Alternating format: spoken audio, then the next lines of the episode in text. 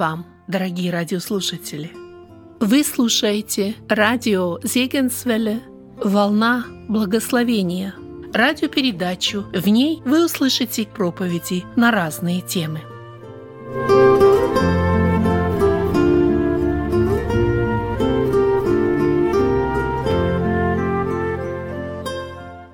Предлагаем прослушать темы по книге Эрнста Мудерсона «Иаков. Иосиф».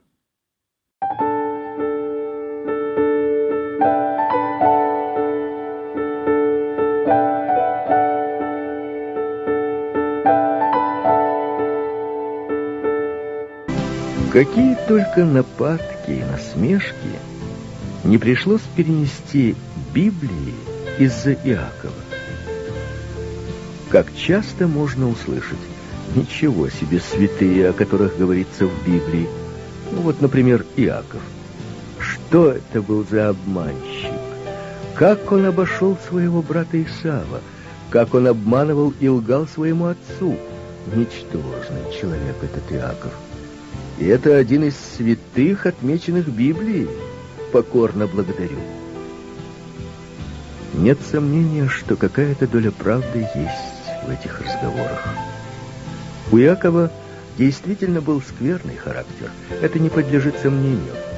Он умел из всего извлечь для себя выгоду. Раньше я тоже говорил нехорошее об Иакове. В этом я должен сознаться. Но это прекратилось, когда я обнаружил Иакова в своем сердце. Когда нашел, что во мне были природа и наклонности Иакова. Это было для меня очень тяжелое открытие. Может быть, ты тоже сделал уже это открытие? Или тебе еще надо будет его сделать? Если ты еще не сделал, то я желаю и прошу тебя – чтобы ниже следующие размышления были благословенны для тебя тем, чтобы ты обнаружил в себе самом Иакова и хорошо узнал его.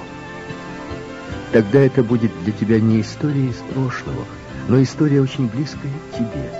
История, которую ты должен лично пережить и узнать, как Бог делает из Иакова Израиля. Каким бы нехорошим ни был характер Иакова, Бог все же достиг в нем своей цели. Долгий период школы и воспитания. Бог работал над ним до тех пор, пока из Иакова не получился Израиль. Пока из человека, который был всегда побеждаем своей ветхой природой, своим собственным «я», не сделал победителя – как чудно Бог достигал своей цели в Иакове, я особенно хорошо понял, когда изучал историю Иосифа. По приглашению своего сына Иаков прибыл в Египет. Однажды Иосиф открыл ему, что фараон изъявил желание познакомиться с ним. Я представляю себе, как Иаков сначала испугался, когда услышал это. Он всегда вел скромный пастушеский образ жизни, а теперь ему надо было идти к фараону, к самому могущественному в то время человеку в мире. Конечно, он сначала отказывался и защищался, говоря, «Иосиф, как же я пойду к царю? Я еще никогда не был на аудиенции у царя». «Да», — отец отвечал, наверное, Иосиф, «но царь выказал желание познакомиться с тобой. Этого нельзя теперь отменить. Да, но я совсем не знаю, как себя держать. О, этому я тебя научу. Когда ты войдешь в зал, то сделаешь три поклона, такие низкие, чтобы лбом коснуться пола. Потом ты сделаешь три шага по направлению к трону, и опять три таких поклона. Потом еще три шага и еще три поклона. Потом ты будешь ждать, пока царь не заговорит с тобой. Вздохнув, старый Иаков подчинился своей участи. Он старался хорошо запомнить, как вести себя при дворе. Потом наступила аудиенция. Знаешь, как она проходила? Сделал ли Иаков предписанные три поклона? Бросился ли Иаков на пол перед царем? О нет, все произошло совсем иначе. Как только старый пастух вошел в зал, вдобавок ко всему хромая после той памятной для него ночи, царь встал со своего трона, пошел навстречу старцу и поклонился ему. Самый могущественный человек в мире поклонился старику, хромому пастуху. А потом Яков поднял руки над царем и благословил его. Все это произошло в полном нарушении придворного церемониала, против царивших при дворе обычаев. Послание к евреям говорит, что бесспорно меньшее благословляется большим.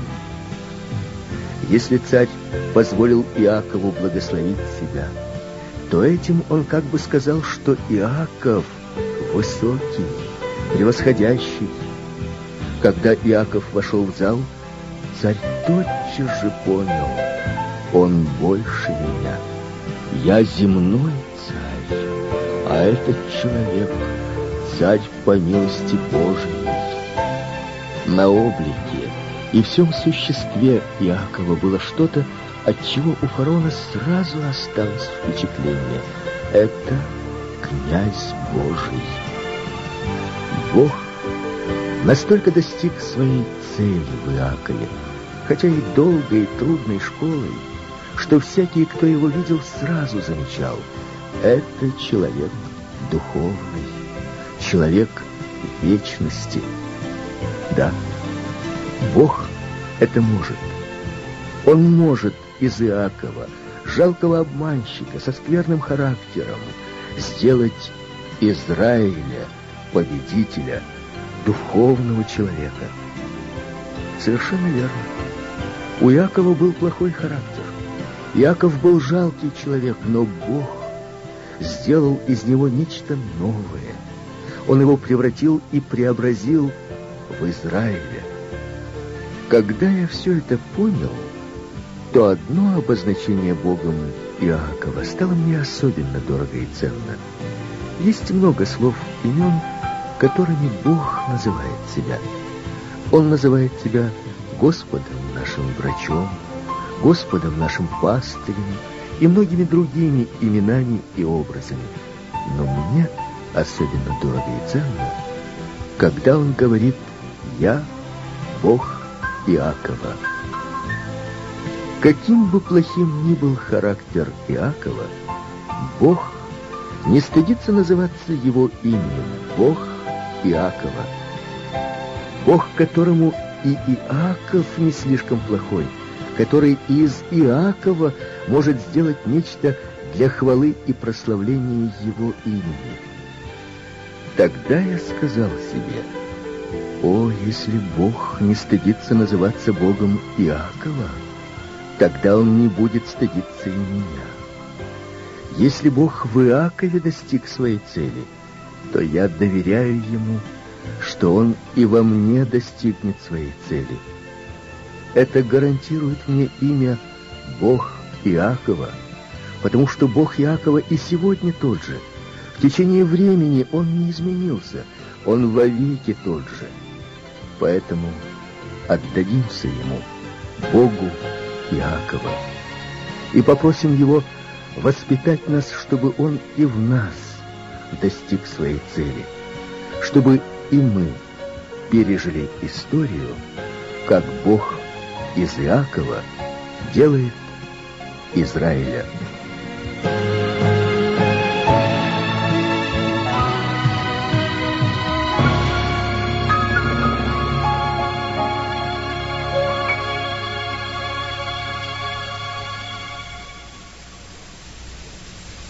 Родина Иакова.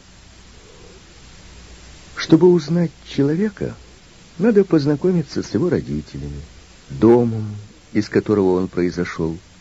Надо узнать обстановку, в которой он вырос.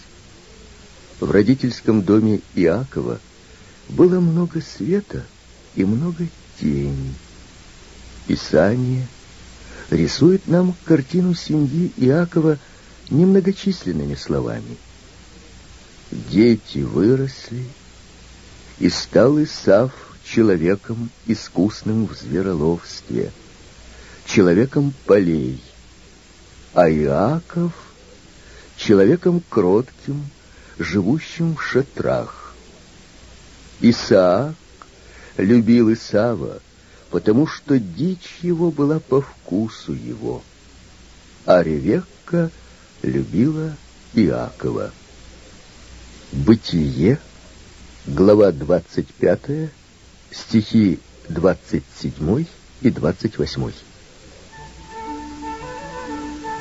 Это был дом верующих, в котором вырос Иаков. Его отцом был Исаак, сын Авраама. Авраам сам еще жил во времена детства Иакова. Как часто, наверное, он рассказывал мальчику, который оставался в шатрах, о великих делах Бога в прошлом и об обетованиях Божиих на будущее. Как жадно слушал мальчик эти рассказы.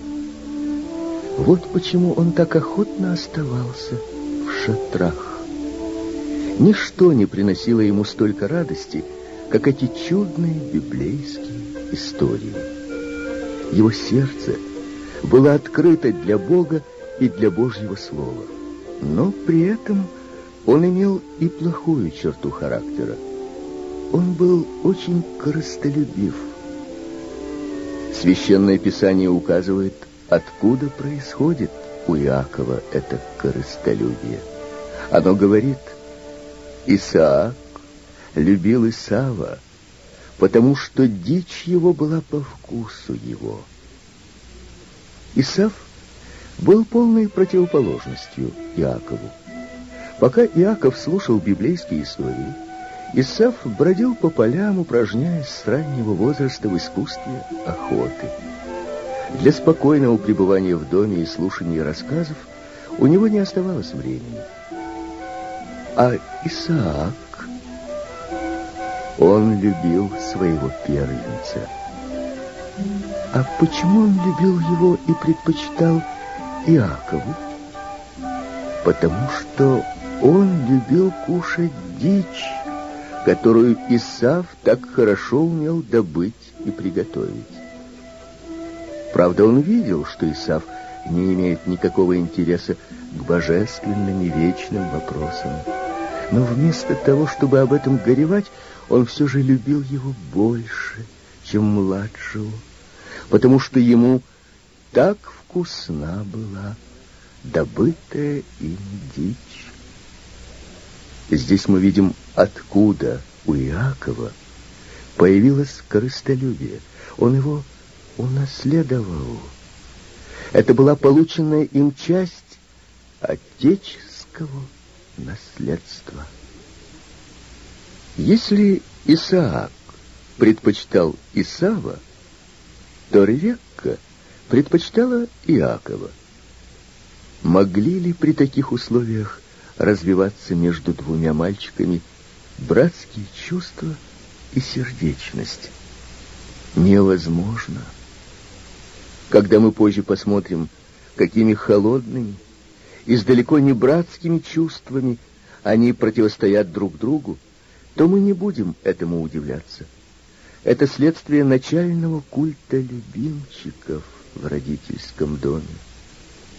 Дом верующих родителей, избранный и выделенный среди многих, полный божественного и божественных милостей, и все же полный человеческого греха и глубоких человеческих теней. Какие тяжелые последствия! И как горестно, когда верующие родители не отдаются целиком и полностью Господу, когда они не подчиняют воспитанию Духа Святого свои сердца и весь свой дом. Детям приходится тогда нести их трудности. а родителям от этого горе. Сколько горя и сердечной боли имели Исаак и Ревекка из-за своих сыновей. А это была их собственная вина. Эгоизм, жадность Иакова проявились особенно в одном деле — в праве первородства. От своей матери он узнал, что перед его рождением Бог сказал «Старший будет служить младшему». Он узнал, что право первородства предназначено ему. Но Исаак пренебрег этими словами Бога. Он обращался с Исавом как с первородным. Теперь все стремления и желания Иакова были направлены на то, чтобы получить это право первородства. Нам надо узнать, что же было связано с этим правом первородства. Почему Иаков так стремился к нему? Первенец получал двойную часть отеческого наследства. Это было обычное право первородного. Но в этом случае право первородного включало гораздо больше. Первородный должен был получить в наследие ханаанскую страну. К этому уже был смысл стремиться. Но в этом случае право первородства шло еще дальше. Первенец должен был быть благословением для всего мира. В нем благословлялись все поколения земли. Теперь мы хорошо понимаем, почему Иаков так стремился обладать правом первородства, обещанного ему Богом, но удерживаемого его отцом Исааком. Если бы он мог спокойно ожидать, пока Бог ему даст это. Но нет, он не хотел ждать. Так же, как не хотела ждать и мать его, Ревекка. Когда Исаак решился благословить Исава, Ревекка не хотела ждать вмешательства Бога. Она сама приступила к действию, чтобы помочь Богу выполнить Божье Слово. То же самое мы видим и у Иакова. Он не мог ждать действий Бога. Он решил сам себе помочь. Посмотрите, как Исаак и Ревекка передали свою сущность и свою натуру Иакову. Как он в своем эгоизме и нетерпении явил отражение своих родителей. Как это важно для родителей. Как должно начинаться воспитание ребенка? Не тогда, когда он родился, нет. Значительно раньше. Воспитание родителей, детство родителей, даже дом родителей играет большую роль. Поэтому, помня о будущем поколении, как осторожно надо поступать при выборе своего спутника или спутницы. И как легкомысленно, не задумываясь, многие совершают этот важный шаг. Ни в коем случае не безразлично, кого ты сделаешь отцом или матерью своих детей. Когда-нибудь твои дети будут благодарить тебя – если ты это важное решение принял, не руководствуясь своими наклонностями или страстью, или рассуждениями, но дал самому Богу руководить тобой. И они будут обвинять тебя, если их жизнь будет тяжелой по вине матери или отца, и эту тяжесть они должны будут нести всю жизнь. А вы, состоящие в браке, подумайте со всей серьезностью об ответственности перед вашим потомством. Если вам безразлично ваше личное спасение и ваша вечность, то сжальтесь над вашими детьми и посвятите свою жизнь Богу, чтобы Он мог вас использовать для благословения ваших детей. Да дал бы нам Господь такие семьи, в которых бы исполнялась только Его воля и ничья другая, где муж не проводит свою волю против жены, ни жена против мужа, но где оба спрашивают, «Господи, что Ты хочешь, чтобы я сделал?» Там не царит необузданная страсть и тирания. Там нет места для плохого настроения и злого эгоизма.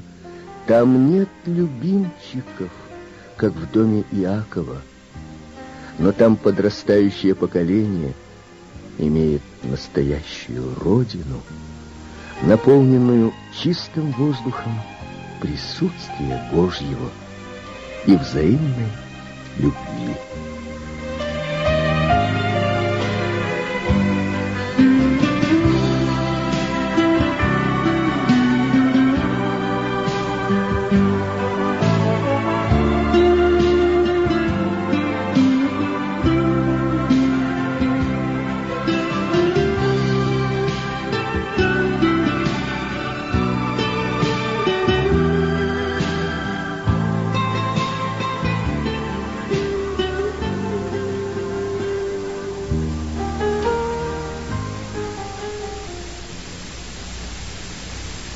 Печальный торг. Наконец исполняется мечта Иакова о получении права первородства. Но это был печальный торг. Библия так рассказывает нам об этом. «И сварил Иаков кушанье, а Исав пришел с поля усталый. И сказал Исав Иакову, «Дай мне поесть красного, красного этого, ибо я устал». От всего дано ему прозвание Едом.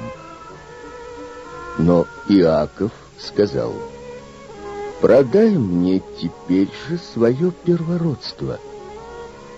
Исав сказал, вот я умираю. Что мне в этом первородстве? Иаков сказал, поклянись мне теперь же.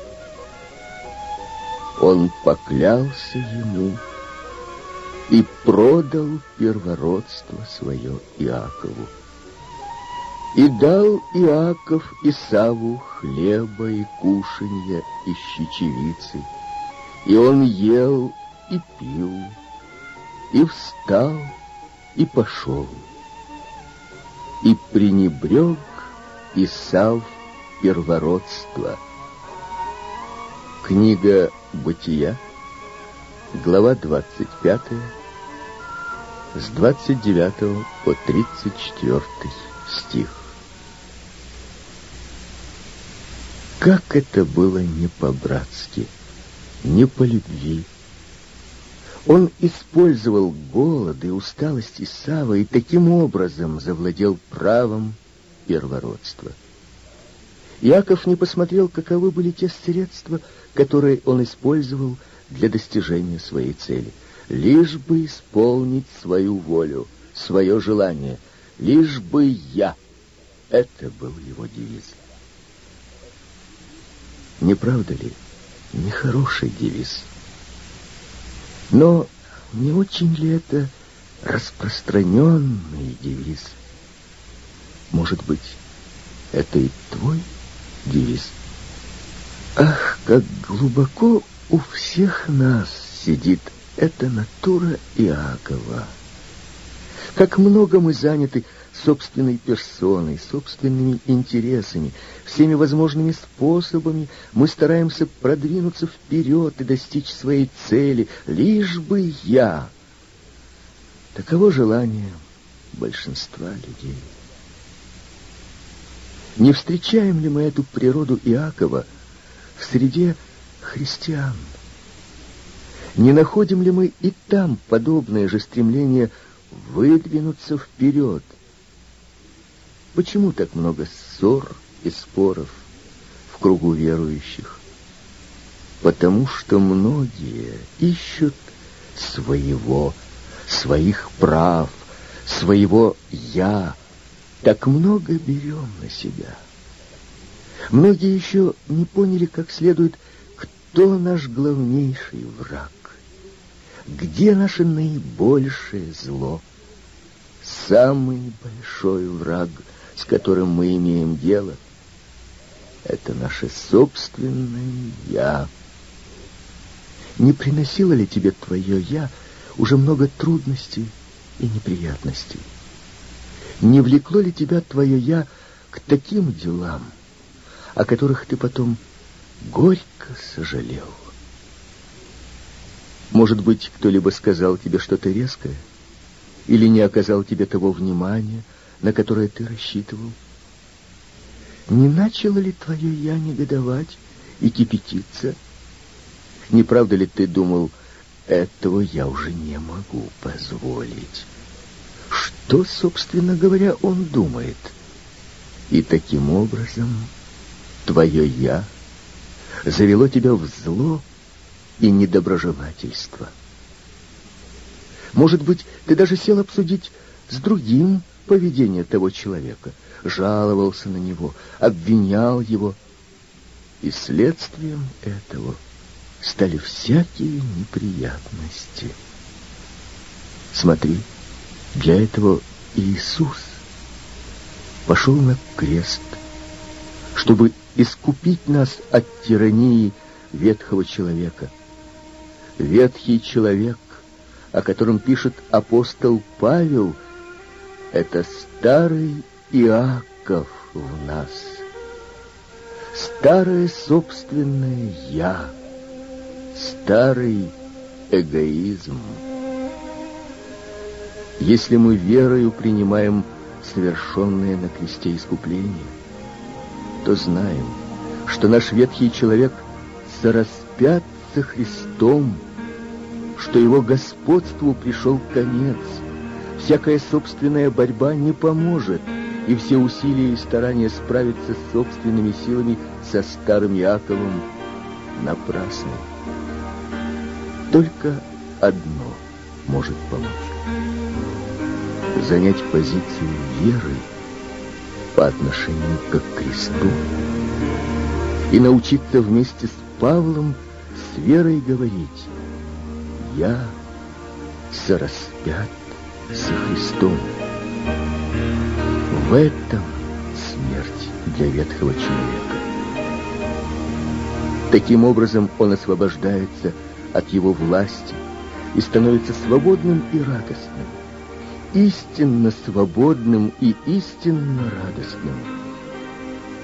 Тогда приходит конец старому печальному девизу лишь бы я, и гласит новый, лишь бы он, лишь бы Иисус был прославлен, лишь бы он получил то, что ему принадлежит. Тогда мы получим право первородства, когда станем обязательной и неограниченной собственностью Иисуса. Проси у Него, чтобы Он показал тебе твоего старого Иакова и его тиранию над твоей душой, и крест, и совершенное им искупление на кресте. И ты научишься с восторгом произносить «Счастье! О, какое счастье быть свободным!» от греха и зла кровью Христа.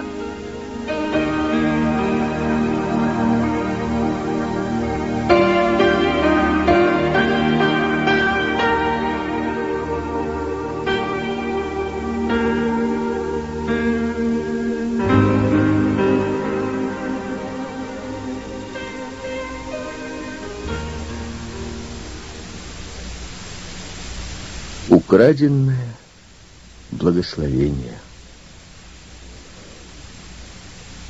Двадцать седьмая глава книги «Бытия» одна из самых печальных глав Библии, потому что она повествует о лжи и обмане людей. А могло быть все совсем иначе, если бы Богу дали больше места, если бы люди не старались так опередить действия Бога. Мы внимательнее посмотрим на людей, о которых говорится в этой главе. Исаак. Мы читаем.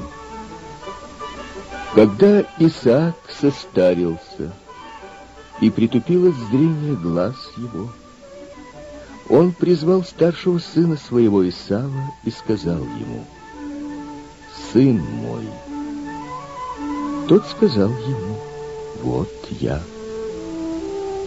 Он сказал, «Вот я состарился, не знаю дней смерти моей.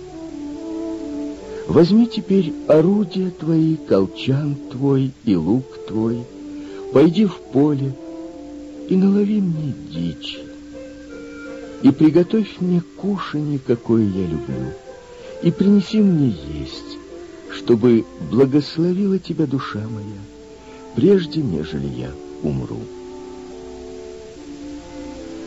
Книга Бытия, глава 27, стих с 1 по 4.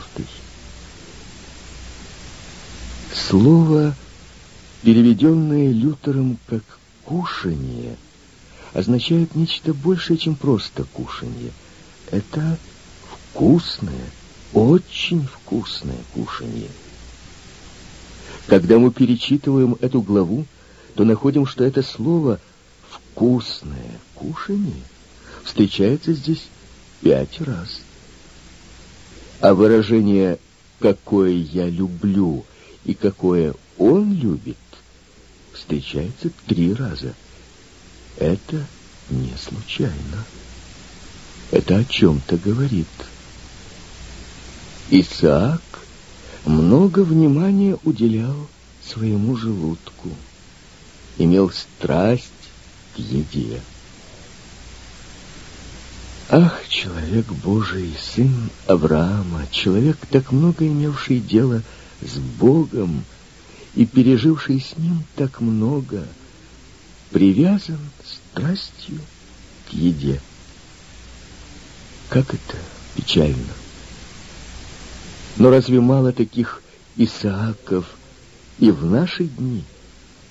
Люди, давно уже идущие по путям Божиим, состарившиеся и посидевшие, находящиеся под милостью Божией и все еще имеющие разные страсти, привычки. Один привязан к болтливости, любит лишнее поговорить, другой привязан к деньгам, третий привязан к торговле, четвертый к своему стаканчику, пятый к грубым делам. Какое это горе, когда дети Божии привязаны к чему-то ненужному. Как будто не произошло искупление души, как будто Иисус не разорвал все оковы греха. С тех пор, как Иисус воскликнул на Голгофе «Совершилось!», никто не должен оставаться рабом своих привязанностей. Как мне больно всегда, когда я встречаю привязанных, или, лучше сказать, связанных христиан.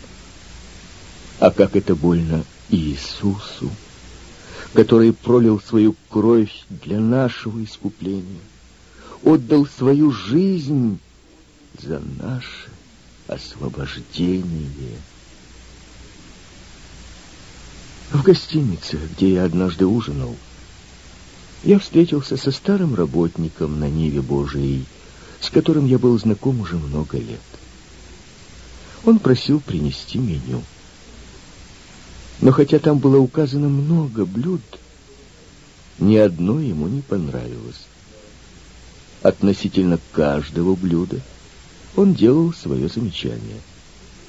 Пройдя весь лист, он спросил все еще стоявшего в ожидании официанта. «Неужели у вас нет ничего путного?» Тот ответил, «Пожалуйста, выберите себе что-то, тут же большой выбор». «Нет, это все не то. Принесите ко мне...» И тут последовал заказ, название которого я забыл за эти несколько лет. Но я все еще хорошо помню, как после каждого блюда он говорил, «Но знаете, это должно быть сделано так. Поняли? Не так, но этак». Это тоже был Исаак. Мне было стыдно за него перед официантом старый служитель Божий, и так связан. Размышлял ли ты когда-нибудь о еде? Зачем мы, собственно говоря, едим? Многие поступают так, как будто мы живем только для того, чтобы есть. Но не лучше ли сказать, мы едим, чтобы жить? Что мы, собственно говоря, делаем, когда едим? Через пищу, нами употребляемую, мы принимаем в себя милость Божию, через которую Бог сохраняет нашу жизнь и дает нам силу жить и действовать для Него. Поэтому кушание очень важное дело. Мне хочется сказать святое дело. Мы едим для Бога, чтобы могли жить для Бога. Мы едим, чтобы можно было служить Ему. Таким образом, наша еда и питье возвышается и облагораживается, посвящается и освящается, становится служением Богу. Как и Павел говорил, едите ли, пьете ли, или иное, что делаете – все делать во славу Божию. Кто это понял, тот больше не ест ради своего желудка, но он ест для Господа. Но так как еда очень важная, освященная Богом область, враг положил свою руку на нее от начала мира. Каким образом грех вошел в мир. Адам и Ева вкусили его. В этой области Бог испытал их. Первая заповедь, данная Богом, гласила «Ешь».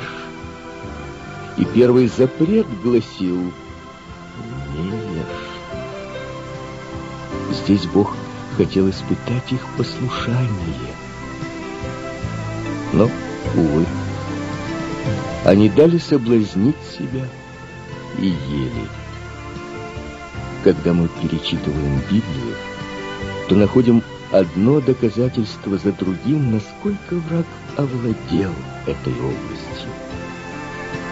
Мы видим, что Ной, человек в свое время вел жизнь в послушании Богу, напился до опьянения вином со своего виноградника – мы видим, что Исав за чечевичную похлебку продал свое первородство.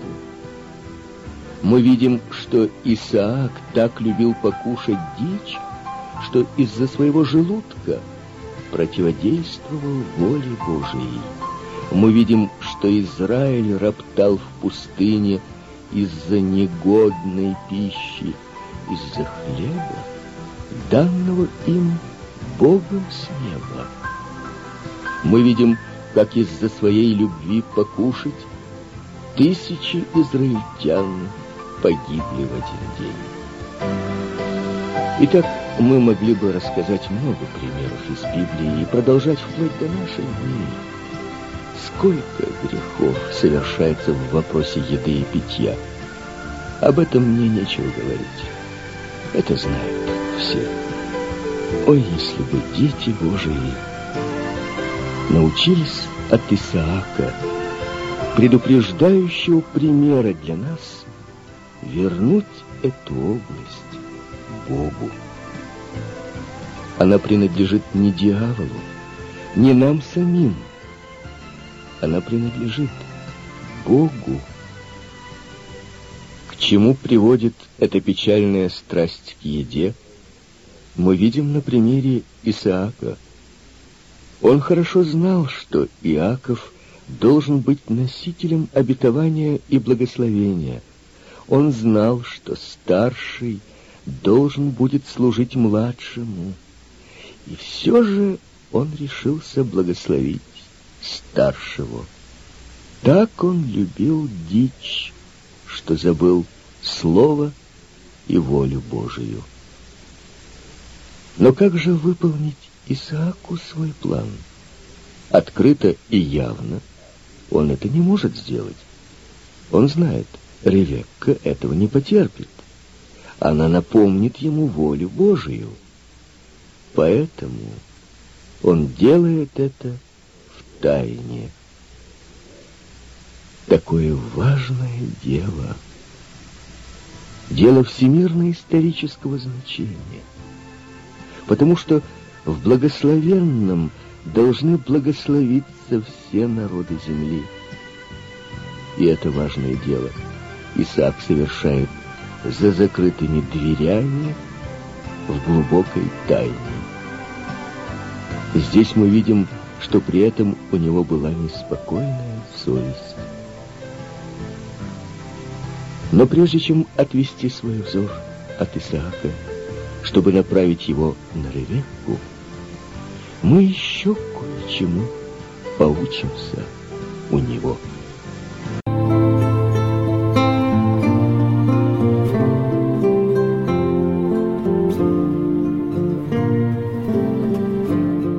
Вы слушали радио Зекинсвелле «Волна благословения», город Детмалт, Германия.